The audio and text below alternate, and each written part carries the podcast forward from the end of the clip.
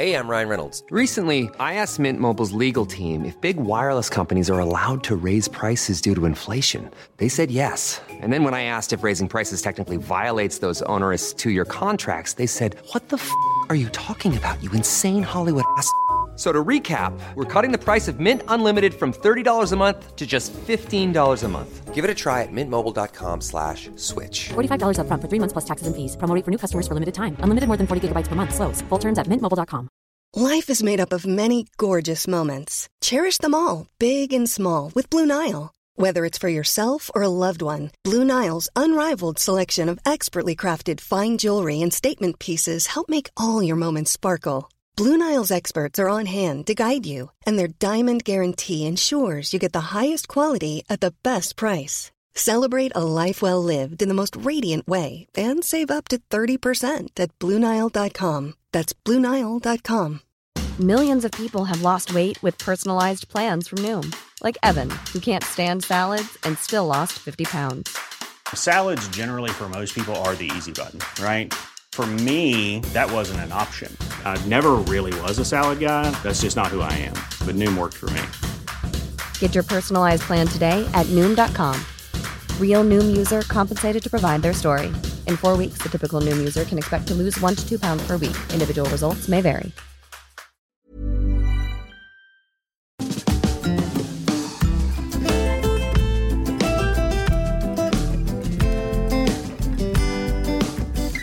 Hi, I'm Zibby Owens, and you're listening to the award winning podcast, Moms Don't Have Time to Read Books. Please sign up for my newsletter at zibbyowens.com for weekly updates about my podcasts, events, and more. Also, follow me on Instagram at zibbyowens and also at Moms Don't Have Time to Read Books. And finally, join my virtual book club called Zibby's Virtual Book Club, which meets every other Tuesday at 2 p.m. Eastern Time until 3 p.m. and features half an hour of book club discussion followed by 30 minutes of Q&A with the author whose book we've just discussed.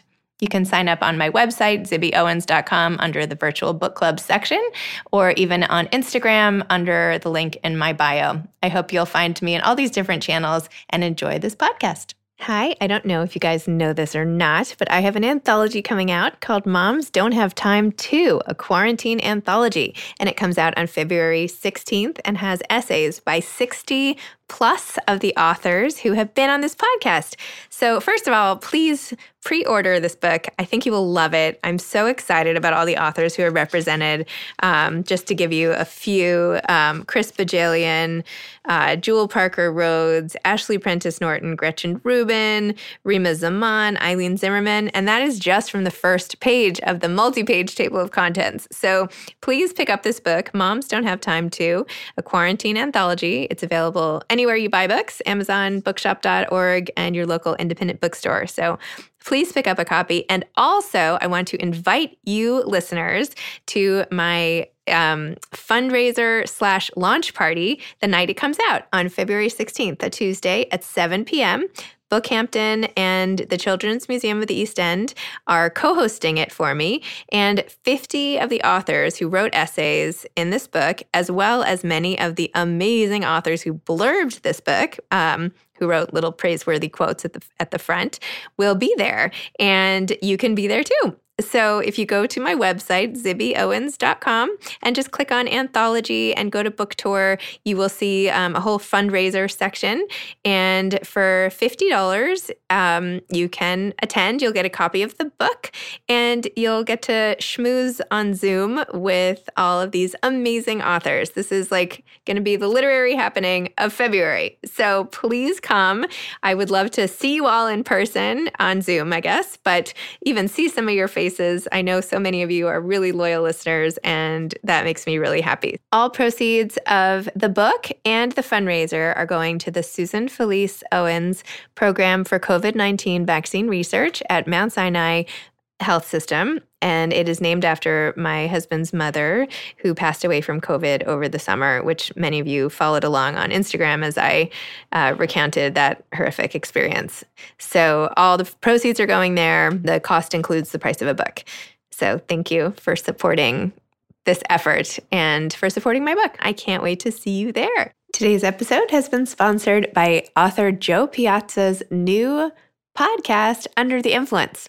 Under the Influence is a deep dive into the mom internet, a place haunted by aspirational marketing where it feels like every other mom is a social media influencer trying to sell you something, all while posed in white kitchens that never seem to get messy with toddlers and cloth diapers that never ever leak, a bastion of carefully curated lives that are hashtag blessed. And behind this airbrushed perfection is money, so much money, billions and billions of dollars, a multi billion dollar industry we never talk about.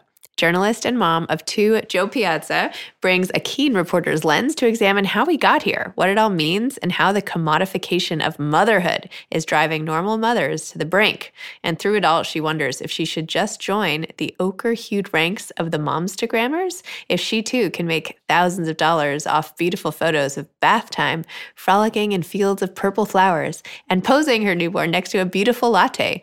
And if this is the future of content, check it out. Jo Piazza's Under the Influence. Hi, everybody. Today is day three of the February Book Blast, and it is Literary Fiction Wednesday. So I hope you enjoy all of these authors and interviews. Sometimes so many collect that I have to just blast out a bunch all at once, and that's what this week is all about. So if you missed Memoir Monday or Nonfiction Tuesday, you can go back and listen to those.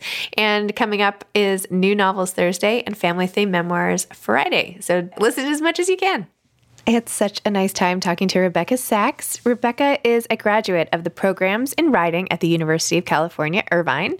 She's the recipient of a 2020 Elizabeth George Foundation Award, 2019 Canada Council for the Arts Grant, and the Joseph F. McCrindle Foundation's 2019 Henfield Prize in Fiction Writing. She has been awarded fellowships from the Breadloaf Writers Conference, the Juniper Summer Writing Institute, and the Mellon Sawyer Documenting War Seminar Series.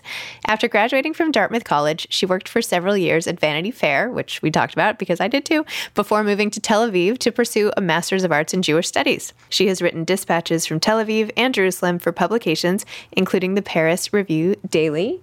And City of a Thousand Gates is her first novel. Welcome, Rebecca. Thanks so much for coming on Moms Don't Have Time to Read Books to discuss City of a Thousand Gates. Congratulations on this novel. Thank you. This is like a literary achievement. This is like a big deal, right? It's like interwoven stories, people's lives intersecting, great prose, different characters. It's like an epic journey. Congratulations. Thank you so much. Thank you so much. I, I actually just got the like the bound copy. So I noticed. Oh, let's see. Yeah. Oh, here. I don't know if you can see. Oh, so good. Yes, So it- yes. I know. I'm someone who's like very attached to like the book as an object, you know, and and so I just holding it and feeling like the texture of the cover. I noticed I've been dressing to match it ever since I got it. So Ooh, these are great colors. In fact, this would be a great blanket, perhaps, maybe curtains. I think this could be some sort of textile you could involve in your home. Yeah. I really loved the design. You know, Harper did such a great job, my my publisher, in really like listening to, I guess, not just to like me as the author, but reading the book carefully and everything surrounding the book has like reflected that so much. And this is my first book, my first novel. I had no idea what to expect. And I actually, the cover to me is so, it has that sense of like multiple narratives, doors opening and closing, lives intersecting. Like I was so taken with it. So I'm very grateful to them actually for, you know, uh, I suppose hearing me and kind of reflecting the work so beautifully. So yeah. So tell me about writing this book and when you started it. I know you've had like multiple what bread loaf like you've gotten all these fellowships and retreats and you've been at this for a while and everybody obviously keeps identifying your talent. So when did this start and how did it change and take shape over the years? Yes. So it almost feels like we grew up together or something, this novel and I. I'm 34 now. And I think in a way I started writing it even before I knew I was writing fiction. I was about 26. I left New York City. I'd been working in magazines. At I really lucked out after college. Right after college, I got a job at Vanity Fair. It was like the best education you could ask for. I actually I interned at Vanity Fair. stop. I did. Yes. oh my gosh. Wait, You probably were not even born. No, I'm kidding. I'm No, no. 44. I interned my freshman year of college. So when was that? 1995, that summer. So may I ask, like, who were you working directly with anyone? I I I, I have so I did feelings for that time. Yeah, no, no, no. I rotated departments. So I started in oh. special cool. events, and at that time I had like no idea who anybody was, oh and I oh, had to answer Sarah the Mark, phone. was that was she? Yes, Sarah Mark. Oh, cool! Oh my god! And like Amy Bell would walk in, and yes. hour. And I actually emailed with Amy Bell, I was like, like, recently, and I was like, I was an intern and you were there. And she was, yeah, did not, did not remember me, but that's fine. And then I moved to the features department for a little bit with Jane Sarkin. Oh my gosh, I love Jane. Yes, wonderful. And I remember so well. I'm sure she doesn't remember me either. I was there for like a week in her department. same, but but she was. I'll never forget because she was on the phone as I was, I don't know, filing slides or I don't know what I was doing for her, and she was trying to schedule her C-section based around the Hollywood issue. That's so that's so she must have a child now that was born in 1995. yes, sure. She has yeah, oh my gosh. And that wow, that what what a power move. That's amazing. Well, I yeah, I really admired everyone I worked with there and I was probably really foolish to, to leave, but I did. And not long after, I, I, I, worked very briefly at a travel magazine. It was, was very cool, a lot of fun, departures. And then I I moved to Israel. I I thought I was doing a master's in Jewish studies. I mean, I was doing a master's. I thought that's why I went. But I think really deeper down, I, I wanted to get lost. You know, I I wanted to just to to get lost. I, I, I didn't know any Hebrew aside from like I grew up in a very secular home. My you know generally speaking sort of reform but my mother wasn't born jewish and didn't convert. We were just sort of raised in this like secular nebulous zone i guess. So i i i didn't have strong feelings one way or the other on Israel. I didn't speak any Hebrew except I knew the bracha for the Hanukkah candles. Good to know. Yeah, yeah. If you're gonna know any of them, that's a good one. that's a good one. and and I, yeah, I think I wanted to get to to to to go to a place where I had to articulate to my everything anew to myself. I had to learn new languages, and I spent years studying Hebrew and and Arabic. And I, you know, where there's all these boundaries, all these divisions, and I had to sort of articulate them to myself and learn how to hear them and see them. And at that time, I began writing essays for for a couple different outlets. The ones I'm most proud of, for sure, were published in the Paris Review's website, the Daily. But in a way, I, I think I was sort of starting the novel at that point in the sense of I was coming to know and to explain to myself the landscape I was in. A lot of times, I think when you're drafting a story or a novel, the f- very, very first draft is you telling the story to yourself. Later drafts become ways in which you are you are telling the story to an audience. We're making it, you know, legible to an audience. But I, I think the first draft is a story you tell yourself. I think in the first drafts, it was a story I was telling myself about a place that had you know, at least two different names for everything, at least, you know, maybe one, you know, one in Hebrew, one in Arabic, one the UN uses, that's three, you know, at least different. And eventually I think I lost interest in myself as the center of these stories, or I, I felt that I was so limited in, in, in the kinds of stories I could tell if I was the narrator and if my if my body was at the center. And so I did what I love most, you know, which is I got lost in other characters, in other lives. And and so and and, and that was sort of the story of the novel. And I, I think why it took, you know, a good, I would say, gosh, I don't know. I, I should have these numbers handy. Let's say six years to write, maybe. And really a, a process of sort of learning to hear, learning to see, and then learning to to disappear in, into other lives and to let these these these characters and as as you know there are quite a few of them in this novel but let them tell the story of their lives in this place. Wow that's amazing. So wait tell me then after you spent all that time how you ended up selling the book like the publication? Mm, so i'm sure like many people think that they are like that they have the best agent okay, who's your agent then? her, name's, her name's Joy Harris, and she okay. wonderful. And and she read this novel. I made a great decision in about 2016. I was living in Israel. I was living in Tel Aviv. and I thought if I, I I had I had some I had begun what I thought maybe could be a novel, but I didn't even really know what shape it would have. I almost just had some some scenes that felt important to me. Some of them based on things people had told me or incidents friends, siblings had told me about that I fictionalized. By fictionalized, I mean maybe they had a narrow miss. What could have happened didn't happen. And so I fictionalized it by pushing it farther by, okay, well, what if the worst thing did happen? What what would the consequences have been? That that kind of thing. But it was it was all really just very early drafting. And I came to understand if I really wanted to do this, the best thing I could do for myself would be go to an MFA where I had full funding, where I could write for two, or if I was really lucky and got into a three-year MFA for three years with full funding, maybe get a little teaching experience. And that that this would be the way that I would have concentrated time to work on the novel as opposed to doing it in the morning, you know, between 5 a.m. and 7:30 before I went to work, which I would definitely still have been writing it, which I mean is fine. That's that's a, a very good way to write a book. I just I wanted more more time to devote to it. I wanted to get lost. Uh, I, again, I suppose my in in in the work. And so I, I, I applied to and got into the MFA at UC Irvine just in, in Orange County, just south of where I am now. And it was for me, there's there's a lot of debate in the writerly world. You go to an MFA or not.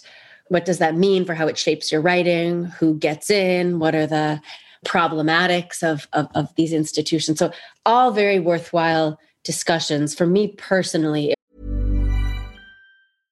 Ryan Reynolds here from Mint Mobile. With the price of just about everything going up during inflation, we thought we'd bring our prices down. So to help us, we brought in a reverse auctioneer, which is apparently a thing. Mint Mobile unlimited premium wireless. Ready to get 30, 30, bit to get 30, bit to get 20, 20, 20, bit to get 20, 20, bit to get 15, 15, 15, 15 just 15 bucks a month. So, Give it a try at mintmobile.com/switch. slash $45 upfront for three months plus taxes and fees. Promo for new customers for limited time. Unlimited more than 40 gigabytes per month. Slows. Full terms at mintmobile.com. Ready to pop the question? The jewelers at BlueNile.com have got sparkle down to a science with beautiful lab grown diamonds worthy of your most brilliant moments. Their lab grown diamonds are independently graded and guaranteed identical to natural diamonds, and they're ready to ship to your door. Go to BlueNile.com and use promo code LISTEN to get $50 off your purchase of $500 or more. That's code LISTEN at BlueNile.com for $50 off. BlueNile.com code LISTEN. Hey grown-ups, the Cat in the Hat cast is a new podcast from Wondery, perfect for the whole family. Join the Cat in the Hat and your favorite Dr. Seuss characters as they get whisked away on a new adventure every week. Fish dreams of creating his very own polite and quiet podcast. That is, until he gets a surprise visit to his Fishbowl podcast studio from the Cat in the Hat himself, and it becomes very clear that the cat has other plans for the podcast, and those plans are the opposite of quiet. The cat may be disruptive, but it turns out he's also a great help to get fish out of all kinds of predicaments. Bursting with music, silliness, and rhymes, the Cat in the Hat cast encourages us all to find fun that is funny in every episode. So sing along to new favorite songs, try your luck at Titanic tongue twisters, have some fun with wondrous wordplay, and most importantly, bring your family along for all of the adventures in the Cat in the Hat cast. Follow the Cat in the Hat cast on the Wondery app or wherever you get your podcasts. You can listen to the Cat in the Hat cast ad-free right now by joining Wondery Plus in the Wondery app or Wondery Kids Plus in Apple Podcasts.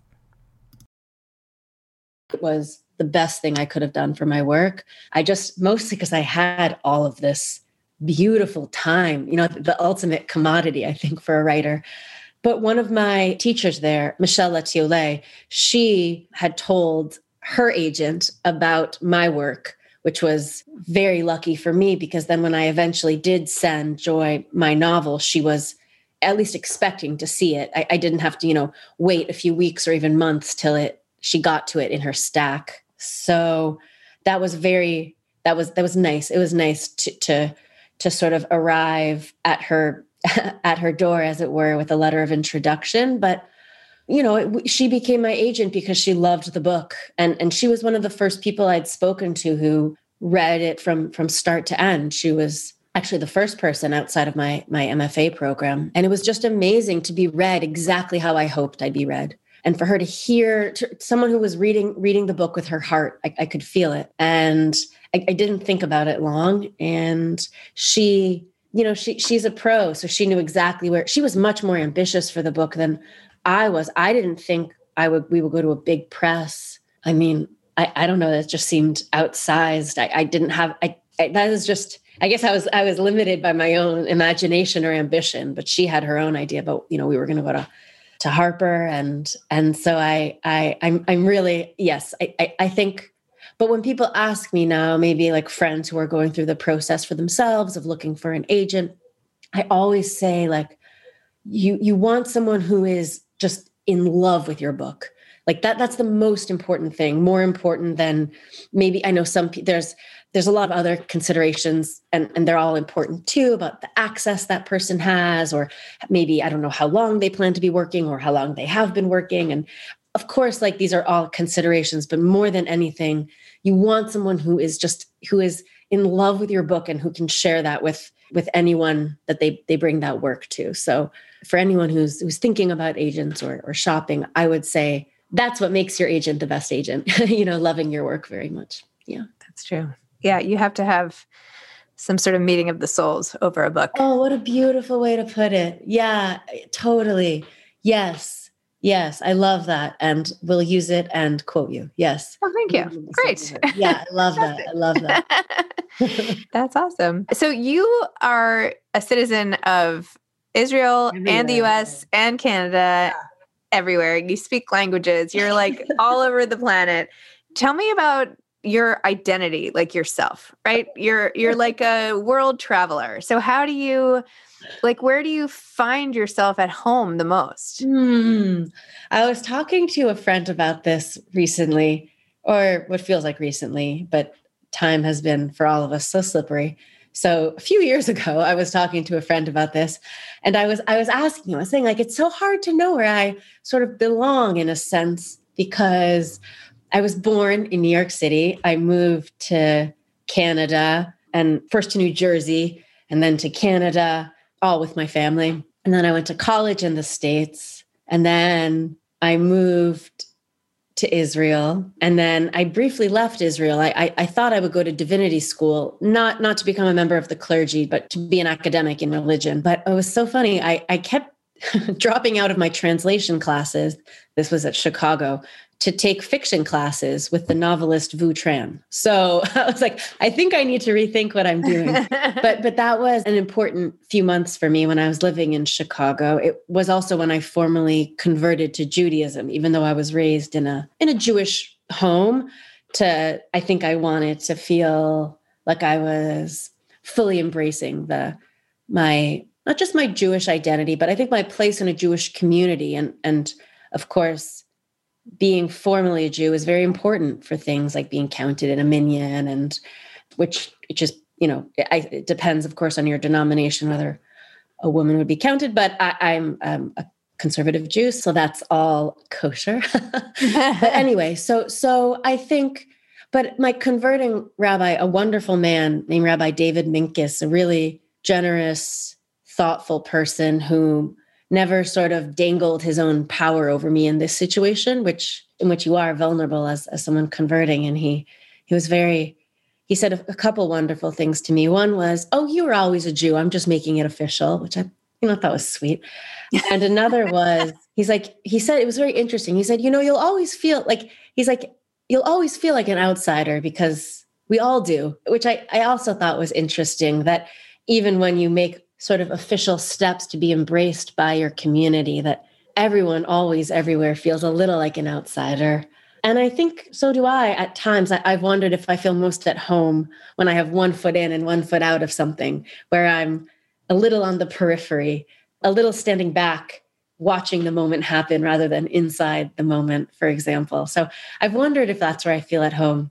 The friend i was speaking to about this i was saying it was kind of funny I was speaking specifically about my status as a Jewish person in Israel, where, according to, for example, the state of Israel, I am Jewish and I was granted Israeli citizenship through the law of return, which dictates who, who is eligible for Israeli citizenship based on Jewishness. and but not Jewish according to the rabbinut, the rabbinical authority of the state, which is which is Orthodox, and and so I'm sort of like in inside and outside there, which is an odd place to be as a person, but a perfect place to be as a writer i have to admit you know? So being being being inside being being having at once full access and yet being a little excluded is sort of the ideal i would say position to write a novel from. But i was speaking to this this friend of mine his name's benjamin balint he wrote a, a superb book on the fate of kafka's letters after and papers after after Kafka died. And he said, "Well, maybe you're at home in the text." And I I don't know if it's true, but I love the way it sounded. that sounds good. That sounds great. So yeah, so I think my identity is in some ways a little fractured, perhaps, and yet I think because I grew up very much between things, between countries, religions, at times even languages a little. I feel very purposeful in the choices I've made about the parts of my identity I've chosen to embrace and the communities I've chosen to make myself part of. None of it feels particularly incidental. It all feels like I've, I've sort of made made choices about where I wish to belong. Oh, that's interesting. Hmm. I grew up Jewish. I am Jewish, and I when I was getting remarried, my husband converted to Judaism mm. for, because I have my kids are Jewish and blah blah blah. So I am familiar with that whole process and what that's like and what you have to learn and go through and the commitment of it. But yeah, but we have not gone to Israel. I have actually never been to Israel in my entire life, which is really embarrassing to say. This is like on not my wish list.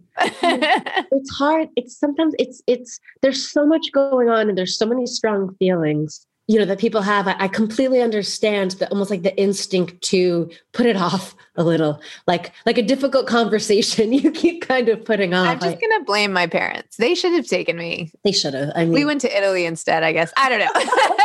The wrong side of the mediterranean. Although it was a great trip i'm but sure i'm sure i'm sure.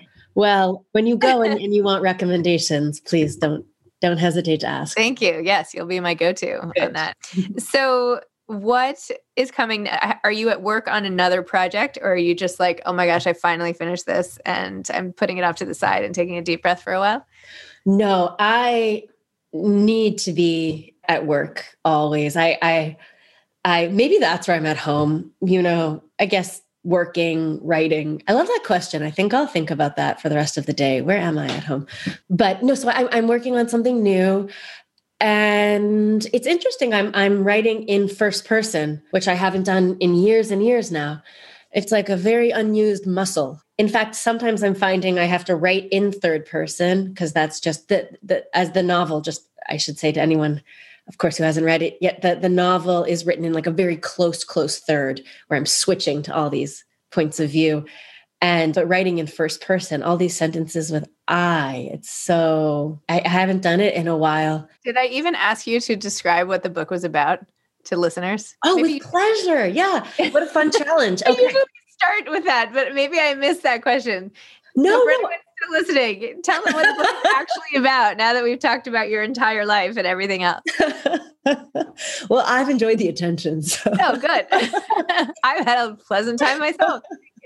so yes, okay. So the book is, which I'm holding again because I'm just so fun. I'm, I'm so excited to finally have it.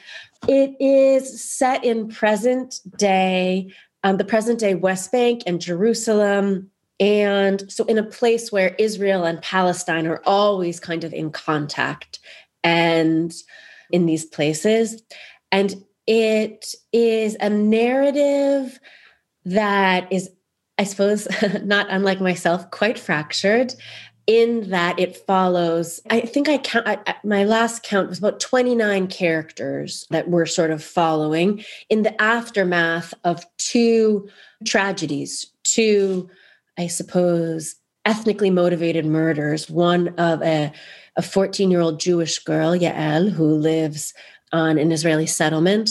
And in retaliation, a 14 year old Palestinian boy who has no relation to, to, to Yael's murder, who is brutally beaten in a mall parking lot. And these two, these two horrible events reverberate and echo in the lives of Palestinians and Jewish Israelis and Americans in Israel. And a German journalist trying to make her name on on, on some on some newsworthy tragedy and I think trying to show the the echoes and the iterations of of these events in in the lives of of different communities and families. I'm I'm I think especially concerned with family life. I, I think that's and the way that the political enters family life and, and, and sort of shapes it. And in within marriages and between parents and children and lovers. And I, I, I think that's my I mean every every family I think is its own little country in a way. So. I love that. Well that's a quote I will use. And oh, good Good. we can trade. We can trade. That's great. Perfect. Do you have, just as a last question, any advice for aspiring authors? And I know that you've already given a lot, particularly with regard to finding agents and not giving up and all this other stuff. But mm-hmm. just what's your advice? Yes. oh, yes. I mean, a few things. One is slow down in your telling. I think in actually writing, so often we have a place we want the narrative to get to. I do this as well. I have, I don't know how I'm going to get there, but I know I want these two people to have an encounter, you know, in this bus or at this checkpoint. And I know that's where I want it to go. And I, I can catch myself rushing in the writing to get there. But life happens in the moments on the way of course you know in in the the sensual sensory details and letting letting yourself go word by word sentence by sentence to get where you're going and let the story surprise you and let yourself find some pleasure in that you know don't it's not always it's not always a rush. I would say that would be advice also to myself as i as i work on something new. It's a great it's a, such an amazing pleasure and honor to hold your own book, but take your time getting there. It, will be worth it. Lovely. Awesome. Well, it was so nice chatting with you today. such a pleasure. Like, it was such a pleasure. I like I don't know, like we were just off on some retreat or something. like taking me out of my, uh, you know, the sirens and everything here in the city. You know, I feel like a, uh, you have like the sense of zen or calm to you in the way you speak. So I oh, feel much more relaxed you. now. oh, thank you. Well, I can yeah. say for my part, I've loved this feeling of being sort of ensconced in your beautiful wooden library. you know, there's there's such like a a warmth coming from you and from this room. So so thank you. I really enjoyed my visit. oh, if you were in town, I would have had you over here. I used to do all these in person. Oh, I would love that. Well, when you know when when that's possible again, I, I'll I'll come by and I'll bring a copy of the book. Perfect. Love I will have one already, but I will take another one. okay. All right. Well, have a great day. Thank you so much. Okay. Pleasure. Good to meet you. Bye. Bye. Today's podcast has been sponsored by Under the Influence, a new podcast by author Jo Piazza. And just a reminder again, please pre order a copy of my book, Moms Don't Have Time to, a quarantine anthology, and go to my website under the anthology tab for the fundraiser. And I hope you'll buy a ticket and join me for, and I should have mentioned um, all proceeds go to COVID 19 research. So please join me for the fundraiser. Thanks so much. Thanks for listening to this episode of Moms Don't Have Time to Read Books. Don't forget to follow me on Instagram at Zibby Owens and at Moms Don't Have Time to Read Books. Also, sign up for my newsletter at zibbyowens.com and sign up for my virtual book club and meet lots of authors on Zoom every other week. Thanks so much to Steve and Ryan at Texture Sound for the sound editing. And thank you to Morning Moon Productions for providing this fantastic intro and outro music.